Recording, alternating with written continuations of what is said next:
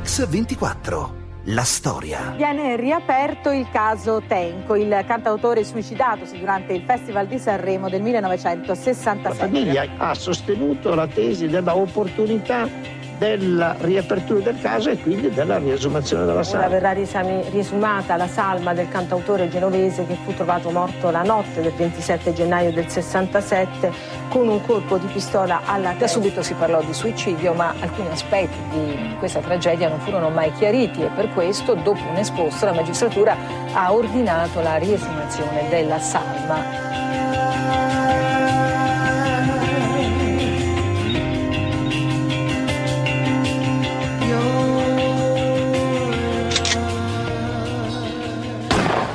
27 gennaio del 67 all'Hotel Savoy di Sanremo moriva con un colpo di pistola alla tempia Luigi Tenco. Quella che raccontiamo oggi a Mix 24 è la storia di uno dei cantautori più originali della musica italiana.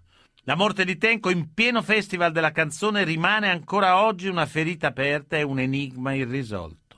Nel 2003 i giornalisti Aldo Fegatelli Colonna, Marco Buttazzi e Andrea Pomati presentano un esposto denuncia alla Procura di Genova, che riapre il fascicolo sulla morte di Tenco e nel febbraio del 2006 dispone un'autopsia per fugare ogni dubbio sull'accaduto la distanza del, dell'arma, la distanza della canna dal, dal, corpo, la direzione del proiettile, sono tutte cose che inducono a pensare, che inducono a confermare che la mano fu una mano suicida e non una mano omicida a determinare la morte di Luigi Tenco.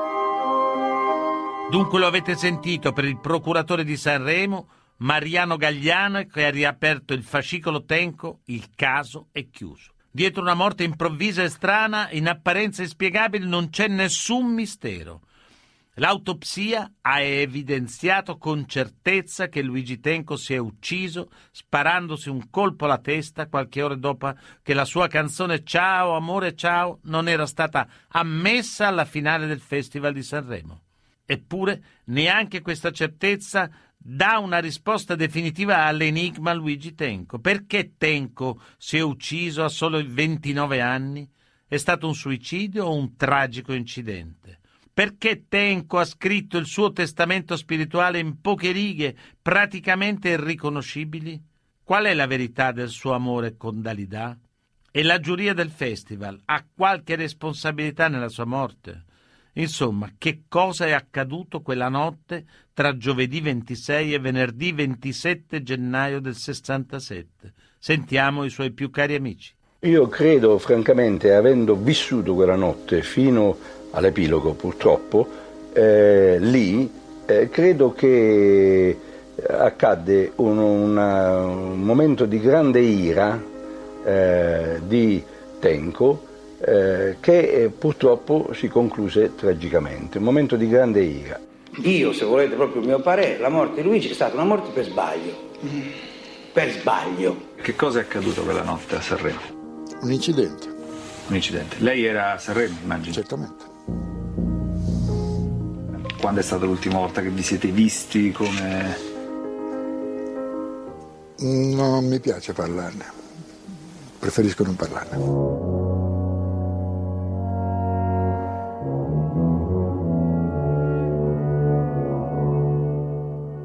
Luigi credeva moltissimo in quella canzone.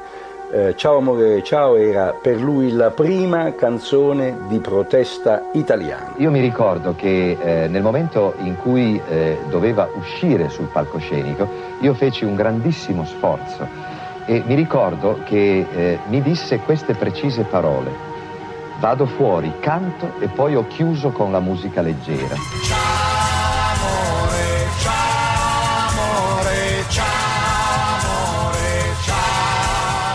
Della canzone presentata al diciassettesimo Festival della canzone italiana non esistono più documenti filmati, solo foto e una registrazione audio amatoriale. Nino Pirito, giornalista, musicista, soprannominato il re del Festival di Sanremo, ricostruisce così la serata del 26 gennaio 1967. Vi assicuro che appena apparì non era lui. Non era lui, aveva gli occhi vuoti, aveva uno sguardo assente. come un automa si avvicina al microfono nel suo vestitino nero, con la cravatta, ben vestito, bello, bello da impazzire, cioè un bel tenebroso, ma con una faccia incredibile, con un volto irriconoscibile, comincia a cantare e canta come se veramente stesse nuotando controcorrente. Si sente che fa fatica quasi a respirare. E io che sono anche le allergie mi si attaccano se uno ha un'allergia, figuriamoci l'emozione e le cose. Mi sentivo male per lui perché dicevo ma questo non è Luigi che conosco. E poi, eh, ripeto, poi l'ossessione di questa batteria, pum, ta, pum, pum, ta, pum, e questa voce, la solita, sta... e non sentivi altro. La canzone arrivava così, se arrivava a me così che conoscevo, ho pensato, non ce la fa. Lui finì di cantare si, si allontanò veramente eh, adombrato, incazzato, lasciò il palco. Dico, speriamo che nella ripetizione, allora le canzoni vengono ripetute da, da, dai grandi interpreti stranieri. Oh, porca miseria, non ti arriva da dai, fa sta canzone con una drammaticità greca proprio. Sembrava Elettra, il lutto di Elettra. La solita strada. Ma che stanno a fare sti due?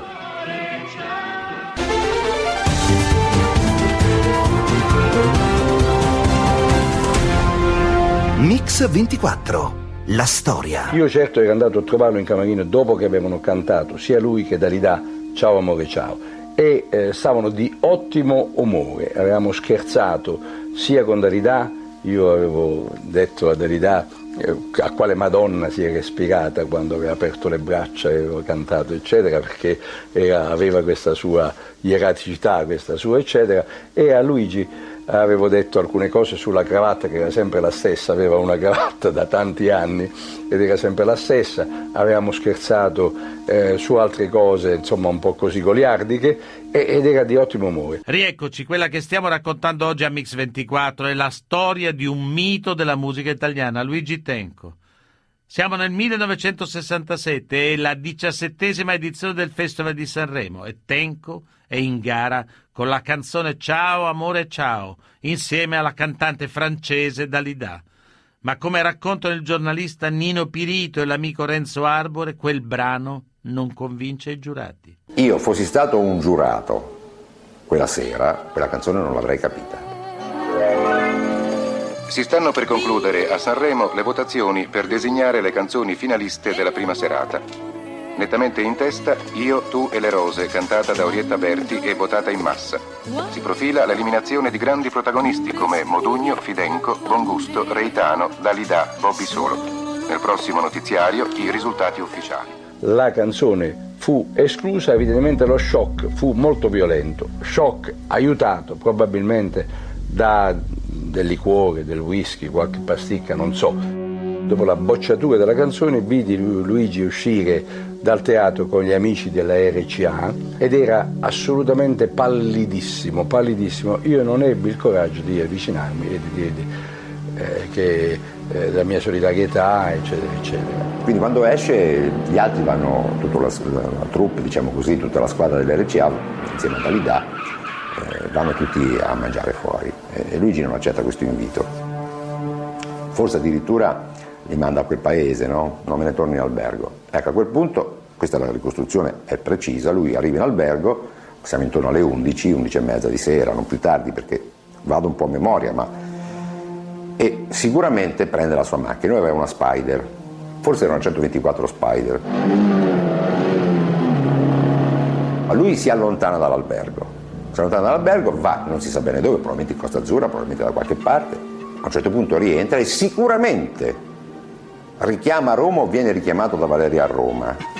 E Valeria racconta che questa ultima telefonata, che sarà stata di un quarto d'ora, 20 minuti, mezz'ora al massimo precedente al ritrovamento da parte dall'IDA del corpo o qualcosa del genere, è una telefonata in cui lui veramente è abbattuto, ma già gli ha fatto bene andare in, sulla Costa Azzurra o comunque in riviera con la macchina scoperta.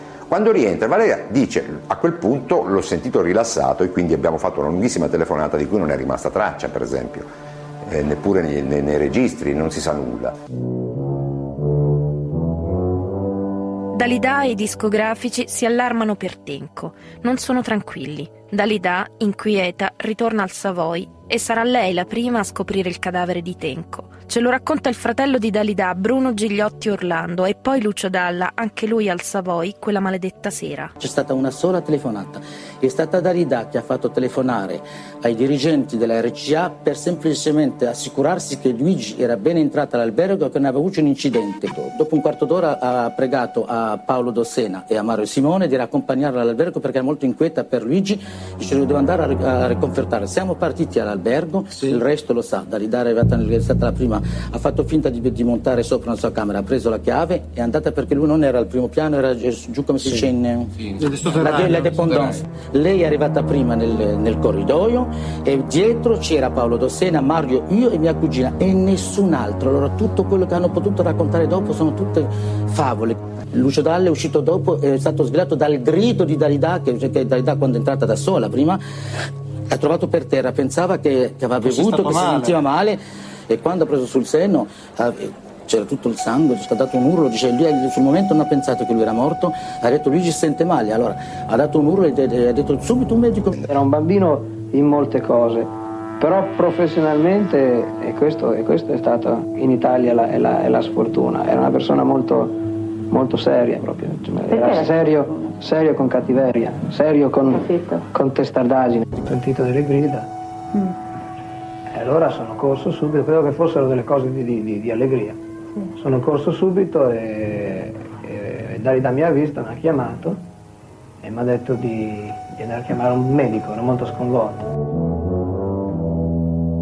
Il fratello di Luigi Tenco, Valentino, riceve una telefonata. Fecero una telefonata a casa, eh, non ricordo esattamente se fu l'avvocato Attolico o il maestro Zeppegno dell'RCA mi dissero che eh, Luigi aveva avuto un incidente e nulla di più.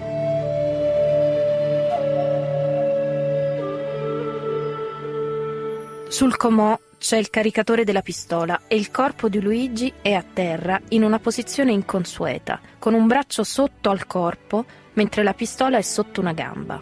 Ad intervenire il maresciallo dei carabinieri Salvino Lerda. Al termine dello spettacolo e sono stato informato dal mio comando che su all'Hotel Savoia era successo qualcosa, si era udito uno sparo.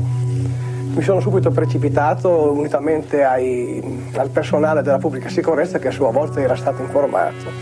Quando siamo stati al Savoia ci hanno accompagnato in una camera, mi sembra che fosse il 219 o il 319 e lì abbiamo trovato Luigi Tenco riverso a terra con un colpo d'arma da fuoco alla tempia, alla tempia destra.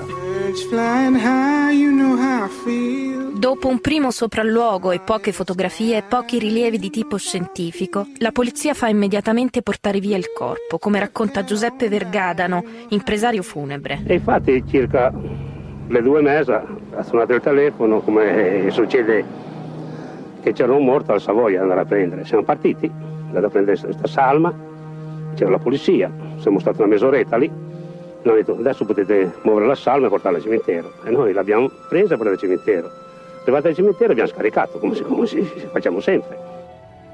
Quando si sparge la voce di questa morte, i giornalisti e i fotografi cominciano a pressare il commissario, che fa riportare il cadavere al Savoy, come ci raccontano i testimoni di quei momenti, Giuseppe Vergadano dell'impresa funebre e Lello Bersani, giornalista. Dopo dieci minuti arriva la polizia e fa riportate sotto la salma al Savoy andò come era.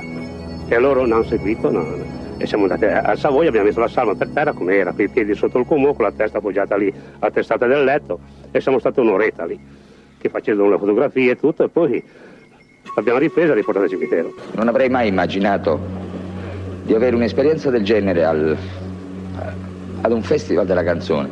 Non si può arrivare a questo punto. Trinco con il suo gesto ha dato uno schiaffo a tutto un mondo No, non è perché è stato escluso, perché la sua canzone non ha vinto. È qualcosa di più profondo, indubbiamente, ma non sta a noi giudicare, sta a noi fare soltanto della cronaca. Ancora oggi emergono dubbi sulla vicenda. Durante quella notte tra il 26 e il 27 gennaio non sappiamo se Dalida rientra e litigano e lui, per fare il gradasso, vuole darle una dimostrazione. O se qualcun altro entra. Dalida viene interrogata sommariamente e fatta espatriare subito, accompagnata da Fabrizio Zampa. Alle 7 di mattina lei disse voglio andare via, voglio andare via da questo posto, io e Sergio Modugno, che è attualmente redattore capo del TG1, la accompagniamo all'aeroporto di, di Nizza e lei partì per Subito Parigi per subito, Parigi, cioè sì. nessuno le chiese di restare e lei era stata quella che aveva scoperto il cadavere. Ma secondo il fratello Bruno Gigliotti Orlando e Nino Pirito, Dalida parte perché riceve delle pressioni. Lei vuole che il festival si fermi. Quelli che hanno fatto partire Dalida quella sera, Dalida non voleva per niente andarsene via, era presa in crisi, era di, di- di- di- di- Sì. ner- nervosa, Nervosa. è arrivato il, il suo marito e dice no, qua si deve portarla via a Parigi. La polizia l'ha sentita, l'ha ascoltata e poi i dirigenti di Sanremo, loro dicevano portatela via, portatela via perché Dalida diceva qua il festival Sanremo deve fermarsi, deve fermarsi il festival. E allora non- non- c'erano troppi, come si dice, in giro, troppo... Troppo- sì, troppo interessi. Troppi interessi, bravo. Troppi interessi in giro che hanno- non volevano assolutamente e l'hanno detto, hanno pregato alla casa RCA e al marito di Dalida di portarsela via. Dunque Dalida non è che, che- che è scappata via, lei voleva rimanere là. Sono stati loro ben contenti di sbarazzarsi di mia sorella Dalida, è questo che volevo dire. In realtà bisogna continuare perché questa tragedia pur detta non può fermare una macchina come il festival. Politicamente non si può fermare il festival perché è accaduta una tragedia. Non si può fermare uno show di canzonette soltanto perché qualcuno ci ha lasciato la pelle. E non si può fermare perché il suicidio è vergognoso.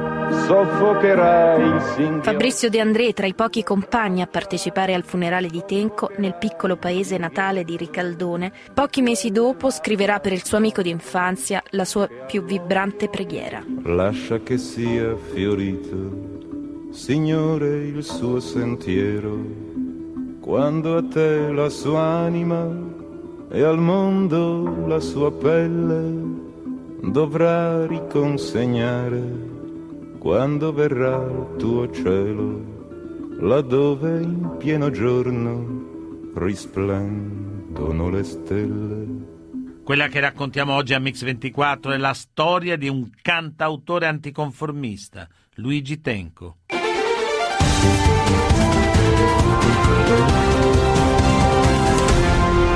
Mix 24. La storia. Io eh, non, non penso neanche che Luigi sia morto, per me io eh, penso a Luigi sempre come una persona che adesso quando vado a Genova eh, gli do un colpo di telefono e ci vediamo, è tanto che non vado a Genova e tanto che non ci vediamo, ma non, eh, vorrei cancellare proprio quella cosa, vorrei che fosse cancellata non solo da me ma anche da tanta altra gente, perché quella ha, ha lasciato un ricordo, un ricordo negativo di Luigi. Rieccoci a Mix 24. Nelle parole di Gianfranco Reverberi, uno degli amici più cari di Luigi Tenco, non è successo nulla. E invece nella stanza 219 dell'Hotel Savoy di Sanremo qualche cosa è accaduto e ad aggiungere confusione e mistero c'è infatti anche una lettera. Una lettera indirizzata agli amici, una sorta di testamento spirituale di Luigi Tenco. Ma si tratta di poche righe. È un biglietto per certi versi deludente, un biglietto che se autentico dimostra solo uno stato di profonda confusione. Insomma, per molti, come per l'amico Arnaldo Bagnasco, una lettera fin troppo semplice per essere stata scritta da Tenco. Io ho voluto bene al pubblico italiano e gli ho dedicato inutilmente cinque anni della mia vita. Faccio questo non perché sono stanco della vita, tutt'altro, ma come atto di protesta contro un pubblico che manda io, tu e le rose in finale e una commissione che seleziona la rivoluzione. Spero che serva a chiarire le idee a qualcuno. Ciao, Luigi. È una lettera che non sembra appartenere alla sua letteratura. Io non riconosco nemmeno nella punteggiatura, non riconosco i- era una persona lievemente più complessa del contenuto di questa, di questa lettera, cioè molto più complessa del contenuto di questa lettera. alla città dei fiori, disse chi lo vide passare. Nel 1976 Francesco De Gregori, pur non avendo mai conosciuto Tenco, gli dedica il brano Festival. Lui eh, disse che si suicidava per protesta contro un certo modo di proporre la musica.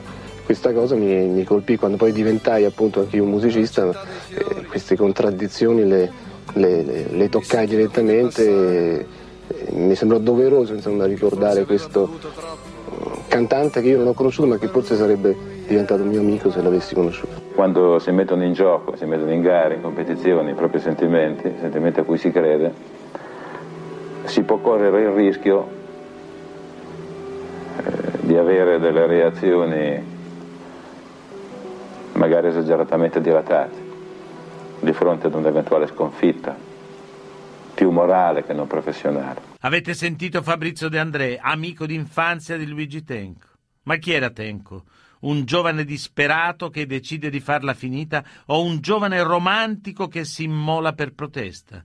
Fino a che punto le sue canzoni così tristi e malinconiche erano la fotografia reale della sua anima? E davvero, come cantava in una canzone, sorrideva di rado? Così il ricordo di Mike Bongiorno e dei suoi amici più cari Gino Paoli, Gianfranco Reverberi e Arnaldo Bagnasco. Io sono uno che sorride di rado, questo è vero.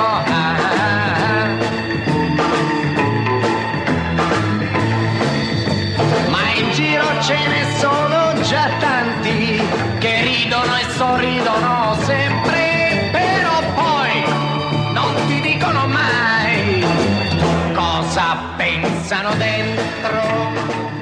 Era un ragazzo, direi, un grande romantico era, un ragazzo che credeva moltissimo nel suo genere musicale, però era anche un tipo che si abbatteva molto facilmente, quando non riusciva a fare successo nelle serate alle quali partecipava, era veramente un disastro perché si rinchiudeva in se stesso, difatti è sempre stato un introverso Luigi Tenco.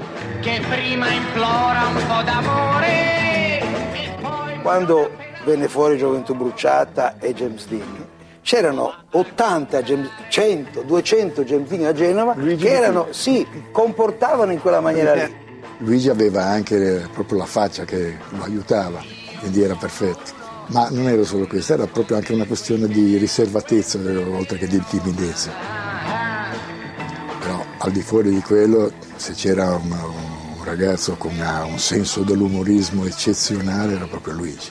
e nello stesso tempo una persona tremendamente seria, cupa, preoccupata, turbata, incerta, spaventata, fragile.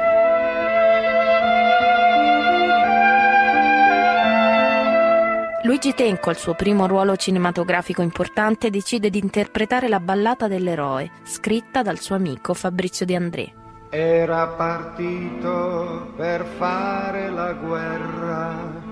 Per Una generazione che cercava il suo eroe, come scrive Fabrizio De André, o forse solo una generazione orfana, confusa, ma comunque la generazione a cui l'improvviso benessere economico dei primi anni 60 pone il dilemma di scegliere tra un inatteso e inebriante consumismo e l'ipotesi di una rigenerazione sociale, come testimonia Arnaldo Bagnasco. Beh, è coraggiosa come lettura e intellettualmente complessa, mentre la nostra vita era di una chiarezza totale. Vivevamo in una precarietà totale, una precarietà mentale e anche e- e fisica. Le difficoltà esistenziali, la ricerca del lavoro, l'orizzonte che non si dipanava, non si chiariva. Quindi c'era una vera incertezza. Il problema generazionale era vissuto da tutti noi in maniera molto intensa. Mi sono innamorato di te. Una generazione, quella della Genova della fine degli anni 50, pronta per il grande salto. Una generazione che si ritrova scritta da un pugno di amici che abitano ad est della città, a poca distanza l'uno dall'altro. Un gruppo di musicisti che presto molti si precipiteranno a definire la scuola genovese della canzone italiana. Tra questi Gianfranco Reverberi e Bruno Lauzi, che ricordano così quegli anni. Quell'epoca tutti facevano ancora le canzonette proprio. Parigi in Francia invece c'erano dei poeti veri che scrivevano le canzoni, ma proprio poeti, insomma. E quindi naturalmente noi eravamo tutti affascinati da quel tipo di testi e dalla musica americana. È, stato- è stata una cosa difficile da spiegare, perché è come se in un quartiere si fossero dati appuntamento delle persone miracolate o destinate a diventarlo, per, per la possibilità che abbiamo avuto di, di stare insieme, di fare musica, avendo ognuno di noi una personalità ben distinta. Per quanto riguarda me e Gino Paoli, ci siamo conosciuti e non siamo venuti fuori da un ambiente che sia Genova o non Genova. Il fatto è che noi ci siamo conosciuti a Genova perché abitavamo qua. Dunque, Corso Torino, 58, settimo piano, senza ascensore naturalmente. Infatti è lì che ho riconosciuto i veri amici, quelli che mi aiutavano a portare sul vibrafono che pesava una tonnellata. C'era Corso Torino, finiva con la, il cancello, la scuola, dopo la scuola via Cecchi, il cinema Aurora e il Barigia dove ci incontravamo tutti. Noi entravamo alle due, alle due e mezza a vedere i musical, era l'unico cinema dove facessero dei musical e stavamo su quella panchina seduti a ricantare tutto il musical fino alle tre di notte poi Bruno se ne tornava a casa sua in via Rimassa, che era la zona dei ricchi, io tornavo dalla parte della zona dei poveri dove c'era Corso Torino e Luigi naturalmente in via Nizza se ne tornava a casa. Lui eh, aveva nel soprapalco del negozio di, di vini, di, mm, questo Enos si chiamava, vini tipici, mi ricordo la scritta, aveva un clarino in do da banda e io avevo una piccola chitarrina, abbiamo cominciato a scrivere le prime canzoni insieme, ci siamo esaltati, facevamo delle passeggiate, mi ricordo che si guardava al mare, la curva del mare nelle passeggiate serali, erano giorni di speranza, si diceva beh Gershwin è morto, gli altri stanno così, andremo a Broadway e faremo, rovesceremo il mondo. Non scriverò i fratelli Reverberi rappresentavano il luogo musicale in cui si immergevano un po' tutti, da Lauzi a Tenco a Gino Paoli. Sentiamo proprio Gianfranco Reverberi e Gino Paoli. Il punto di riferimento poi era casa mia naturalmente, dove succedeva di tutto, insomma si suonava, si cantava, facevano le feste e questo sempre al numero 58, settimo piano. Quindi.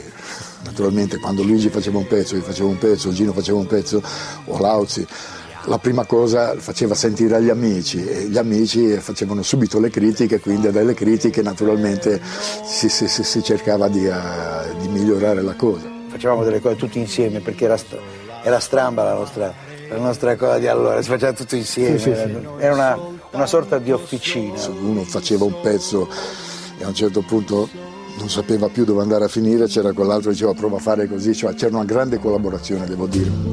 Se un giorno tu verrai via con me, amore mio. E così Giorgio Gaber al suo primo programma televisivo, Questo e Quello, invita proprio il suo amico Luigi Tenco a cantare le sue canzoni. Quindi è solo un caso che si possa parlare di scuola genovese, dopodiché si è affermato questo marchio, una questione di marketing anche, fa parte della scuola genovese, allora vuol dire che è un bravo cantautore. Dove ho imparato ad amare il sole. Ma se, come avete sentito da Nino Pirito, la scuola genovese è solo un marchio, un marchio di garanzia è invece la voce di Luigi Tenco, unica e inconfondibile. Il suo amore per gli autori francesi, per la canzone americana, il jazz e la passione per il sassofono fanno il resto, come ci racconta lui stesso. Ah, io facevo lo studente in scienze politiche, commerciante, un sacco di cose, ma mai non mi occupavo di musica in senso insomma, professionale. Era una vocazione, era un hobby, ecco, per meglio dire.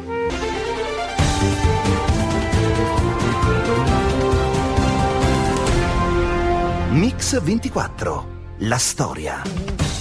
Bentornati a Mix24. Oggi stiamo raccontando la storia di Luigi Tenco.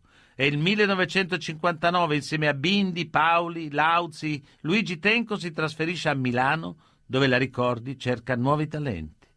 A chiamarli nella grande città sono stati i fratelli Reverberi, gli amici di sempre, che hanno deciso che è ora di fare musica sul serio, come racconta Gianfranco Reverberi. Ogni volta che facevo un disco, diceva no, non posso mettere il mio nome perché sennò poi eh, quando mi vado a presentare come ingegnere o come architetto, come quello, non, eh, non, ho più credibilità, perché c'era ancora quest'idea che non, eh, la musica era come andare sulle giostre, non era una cosa seria.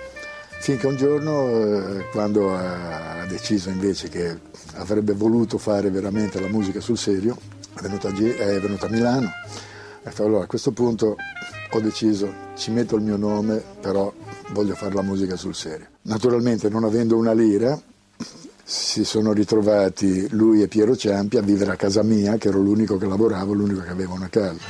Se sapessi come fai a fregartene così di pensava nemmeno di cantare all'inizio, come non pensava forse neanche di fare dei testi all'inizio. All'inizio eh, suonava solo e avevamo il complesso, il gruppo e si pensava solo a a fare della musica, a fare del jazz in particolare. Mi sono innamorato di te, per esempio, proprio un pezzo from, no, no, no, no, no, no, era un pezzo che era fatto eh, come pezzo strumentale per il sax, che poi ci ha messo addosso il testo, poi se l'è cantato, ma lui fondamentalmente era più musicista. Tutti gli arrangiamenti che si facevano per la ricordi c'era l'obbligo di lasciare otto battute, perché quelle otto battute doveva esserci il Luigi che con il sax riempiva, prendeva il suo turno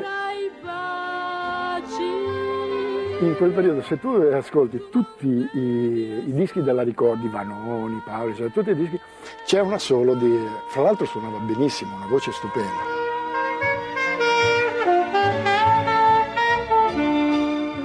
Lì nascono capolavori, lì ci sono aneddoti mm, formidabili, l'ingresso della Vanoni che incontra Paoli, dice mi faccio una canzone e lui in un'ora gli compone senza fine, cioè ci sono delle cose e, e, lì c'è una vita di gruppo che si, si, dipana e si divertono. Con il suo sax ci siamo messi in giro per la città e l'abbiamo vissuta tutta la notte.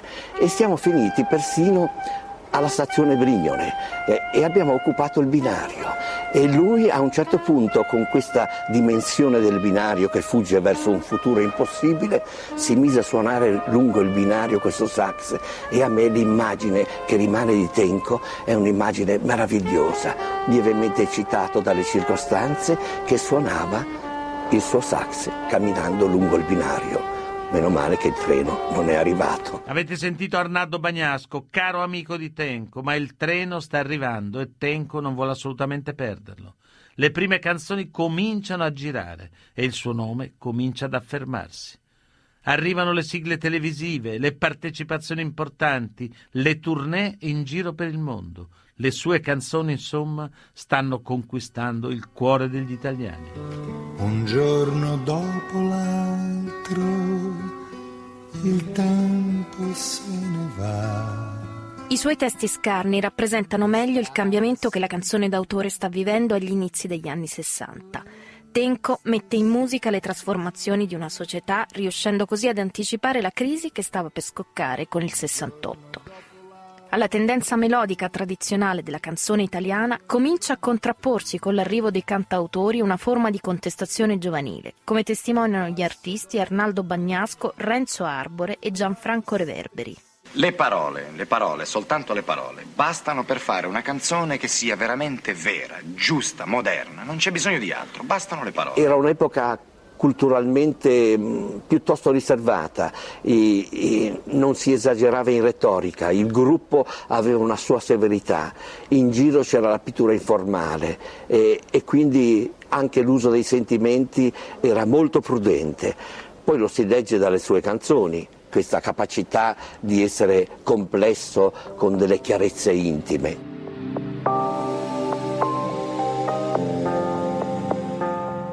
Insomma, noi eravamo ragazzi, vivevamo quegli stessi sentimenti che Luigi cantava. Era sincero in tutte le canzoni che faceva, nei testi che scriveva, che scriveva erano sempre o rivolti a qualche cosa di vissuto con una donna o molto spesso rivolti alla madre. Insomma, erano discorsi che faceva, faceva alla madre e poi andava di là, si metteva al pianoforte, li scriveva e li musicava. Quando la sera me ne torno a casa. Non ho neanche voglia di parlare. Tu non guardarmi con quella tenerezza come fossi un bambino che ritorna deluso. Quelle sono canzoni sempre verdi, quelle non passano di moda quella roba lì non passa di moda, quelle devono ancora essere scoperte dai critici veri che devono decidere che quelle canzoni sono dei capolavori, piccole operine che rimangono nei secoli dei secoli accanto al melodramma, accanto alla musica accademica, accanto alla cosa, eccetera, perché sono dei piccoli grandi capolavori. Ancora oggi le canzoni di Tenco rimangono dei classici senza tempo. In pochi anni, dal 64 al 67, Tenco lascia un'eredità formidabile da Vedrai, vedrai, a mi sono innamorato di te, da lontano, lontano, ragazzo mio. Musiche e testi che raccontano un'epoca che sta cambiando e che di fatto quasi anticipano il 68, come raccontano Arnaldo Bagnasco e Renzo Arbore. Sono canzoni, sono canzoni che già quando venivano cantate in televisione in un'epoca non sospetta in cui la televisione aveva quella straordinaria funzione, eh, ti davano la sensazione di, essere qualcosa di sconvolgente, però non si potevano definire popolari nel modo più assoluto, ma lo sono diventate in maniera importante, sono state riscoperte. E lontano, lontano nel tempo, qualche cosa negli occhi. Quando mi fece sentire quella stupidaggine che era lontano lontano, secondo lui, e che, che è una melodia ariosa, meravigliosa, sembrava un po' antica ma era straordinaria. Io gli dissi, ma questa è un capolavoro, oppure vedrai, vedrai. Lui diceva, no, erano le canzoni più belle che ha scritto. Lontano, lontano. Tenco stende in canzoni il suo diario, mette in luce le contraddizioni che si celano nel rapporto a due. In fondo ci si innamora perché non si ha niente da fare. Nelle note nelle canzoni di Tenco e degli altri cantautori c'è anticonformismo, spregiudicatezza, ansia del cambiamento e come inevitabile i giovani che li ascoltano ne restano affascinati. All'alba del 1966 Luigi Tenco si trasferisce a Roma, va a vivere vicino a San Pietro e passa con l'RCA l'etichetta dei primi cantautori, di Morandi, di Dalla, di Rita Pavone, dell'Equipe 84, delle canzoni della Linea Verde. Incontra Arbore e, come racconta, diventano amici. Beh, quando venne a Roma ehm, eh, diventò amico di, mio e di Boncompagni. Noi facevamo bandiera gialla alla radio, eccetera, eccetera. Io trasmettevo i dischi di Luigi in un programma che si chiamava Per voi giovani. Quindi eh, diventammo amici, ci incontravamo al Piper. Una sera con Luigi incontrammo una ragazza bionda che lo aggredì perché non era stata riconosciuta, si chiamava Patti Bravo e era appena arrivata da Venezia e poi si parlava di musica perché naturalmente io ero un suo grande ammiratore. Ritmo velocissimo e voi ballate. Caro Tenco, le tue proteste non valgono niente. Cosa c'è di strano? Manca ancora un anno, ma il vento del 68 ha già iniziato a soffiare. Pochi mesi prima della sua ultima partecipazione al Festival di Sanremo, Tenco viene invitato ad un dibattito al Beat 62 di Roma e benché egli sia attento alla canzone di forma di protesta, viene attaccato, accusato di mistificazione e scavalcato a sinistra dai suoi coetanei contestatori. Eppure, con Tenco, la canzone d'autore si fa politica, come spiega lui stesso. Si leggono oppure si vengono a sapere cose, fatti che suscitano nell'individuo determinate reazioni e siccome sono un compositore, eh, queste reazioni finiscono per essere estrinsecate in una canzone.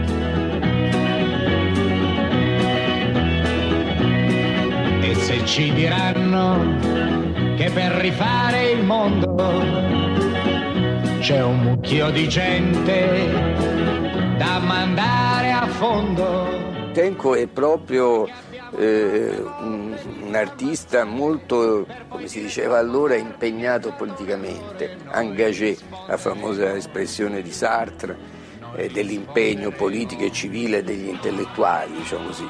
Lui era un militante, ha militato nel Partito Comunista, cioè era più degli altri forse molto consapevole nelle sue scelte. Così lo storico della musica Gianni Borgna. È in quest'area di protesta, quasi di ribellione, che nel gennaio del 67 Tenco arriva al Festival di Sanremo in coppia con Dalida. A Sanremo Tenco porta Ciao amore ciao, una canzone a cui ha affidato praticamente tutte le sue aspettative. In un mondo di luci, sentirsi nessuno, saltare cent'anni in un giorno solo, dai carri nei campi agli aerei nel cielo e non capirci niente, aver voglia di tornare da te. Tutte le puntate di Mix 24 della storia si possono riascoltare sul sito www.radio24.it nella pagina dedicata a questa trasmissione. Ringrazio Alessandro Longone, Antonella Migliaccio, Rachele Bonanni e il mitico stagista Manuel Guerrini in redazione, Alessandro Chiappini e Valerio Rocchetti in regia. A domani.